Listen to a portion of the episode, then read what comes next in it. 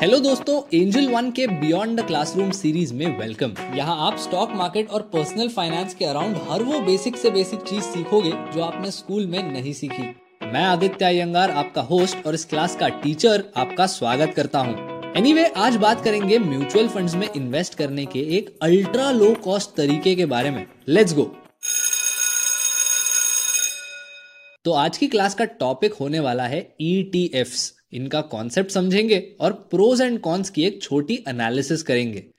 An E T F is short for exchange traded fund which is exactly what the name suggest a mutual fund that is traded on a stock exchange but why would someone do that I am sure you are aware of the functioning behind a mutual fund there is an A M C और वो आपको mutual fund के units बेचते हैं।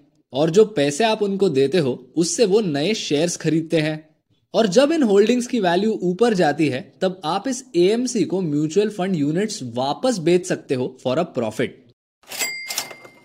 फंडा simple है। जब mutual fund की नेट एसेट वैल्यू ऊपर या नीचे जाती है, आपके प्रॉफिट और लॉसेस अफेक्ट होते हैं। ईटीएफ e भी एक सिमिलर हिस्सा होता है, लेकिन यहाँ पे कुछ बेनिफिट्स आ जाते हैं जो इनको सस्ता बना देता है। यहाँ पर एक एएमसी आती है और वो म्यूचुअल फंड यूनिट्स की जगह ईटीएफ e यूनिट्स या ईटीएफ e शेयर्स बनाती है। इन शेयर्स को एनएससी और बीएससी जैसे एक्सचेंज पर लिस्ट किया जाता है ताकि आप डायरेक्टली उनको स्टॉक एक्सचेंज से खरीद सको। लेकिन अब इसके फ़ायदे क्या है? चलो उस पर आते हैं। देखिए मेनली ईटीएफ का गोल ये होता है कि एक्सेसिबल रहना, खर्चे कम रखना और एक बेंचमार्क को ट्रैक करना। In simple words this refers to keeping the ticket size and fees at a minimum and not adding to cost by trading excessively so as a retail investor आपको multiple benefit होते हैं। सबसे पहला as मैं the fees are very low consider Nifty BeES which is an E T F that tries to replicate Nifty fifty's return the fee for this E T F is as low as zero point two percent and you can invest in it for just two hundred and fifty rupees per unit the second benefit is a complex to understand so consider this example let's say दस a mutual fund that has ten investors All of them have pooled their money and are invested in the stock market. Now, let's say an investor has to sell his investment. At this point, the AMC will sell some holdings from this pool so that the investor can be given his money. But यहाँ पे एक problem आता है इस sale के time पर brokerage लगेगा fees लगेगी कुछ टैक्सेस लगेंगे जो ऑब्वियसली उस पूल से ही डिडक्ट होंगे तो इससे होता यह है कि बाकी के नौ इन्वेस्टर्स जो है, उनको भी एक एक्स्ट्रा कॉस्ट बेयर करना पड़ता है। और ये जो प्रोसेस होती है, ये और भी ज़्यादा प्रॉब्लमैटिक हो जाती है जब बड़े बड़े इन्वेस्टर्स लार्ज क्वांटिटीज में एग्जिट करते हैं। तो ये वाला जो प्रॉब्लम है, वो ईटीएफ e में पूरी तरह से हंड्रेड परसेंट अवॉइड हो जाता है। जब आप एक ईटीएफ e के यूनिट को खरीदते या बेचते हो तो अंडरलाइंग कंपनीज़ यानी कि शेयर्स जो हैं, वो अनटच्ड होते हैं। आप सिंपली उस ईटीएफ e के यूनिट को किसी एग्जिस्टिंग ओनर से खरीद रहे हो या उसको बेच रहे हो मान लीजिए अगर ऐसी फैसिलिटी होती जहाँ आप अपने म्यूचुअल फंड यूनिट्स किसी रैंडम थर्ड पार्टी को बेच सकते at the current market price that's exactly the ETF इतना ही नहीं कुछ म्यूचुअल फंड्स में लिक्विडिटी की भी प्रॉब्लम होती है This is because some of them have a lock in period. And even without a lock in period, if you wish to redeem your funds, it takes at one working day. And if that wasn't enough, as per the latest SEBI rules, you cannot use the same money from your trading account to invest in mutual funds and vice versa. So let's say you wish to redeem a mutual fund and invest in shares. This will take you at least one day to get the funds back to your bank account. From here, you put them back in your trading account in order to invest in the shares.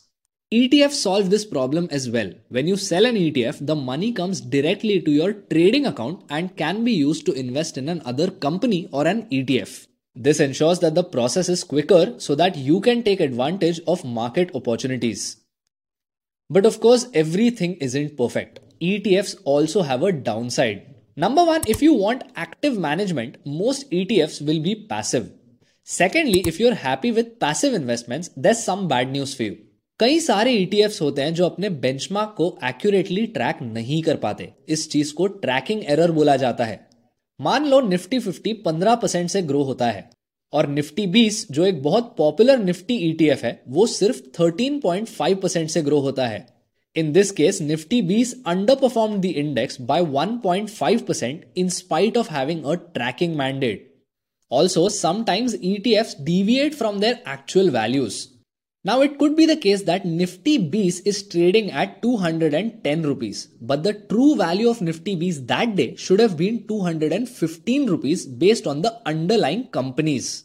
But due to factors such as liquidity, market sentiment, and tracking error, there's a small spread between the quoted values and the actual values. Anyway anyway, ये सारे disadvantages बहुत minimal हो जाते हैं जब आप एक long term view रखते हो क्योंकि लॉन्ग टर्म में ट्रैकिंग एरर कम होता है और लिक्विडिटी वैल्यूएशन जैसे फैक्टर्स इतना मैटर नहीं करते जब आपका इन्वेस्टमेंट होराइजन ही मिनिमम पाँच साल का है।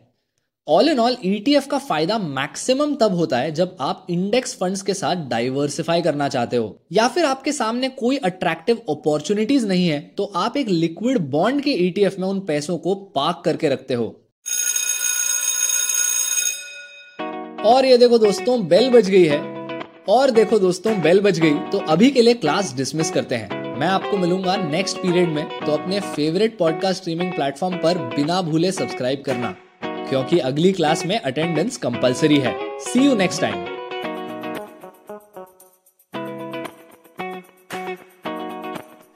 Investments in securities market are subject to market risk.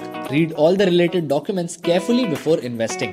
For disclaimer details, please visit our website www.angel1.in.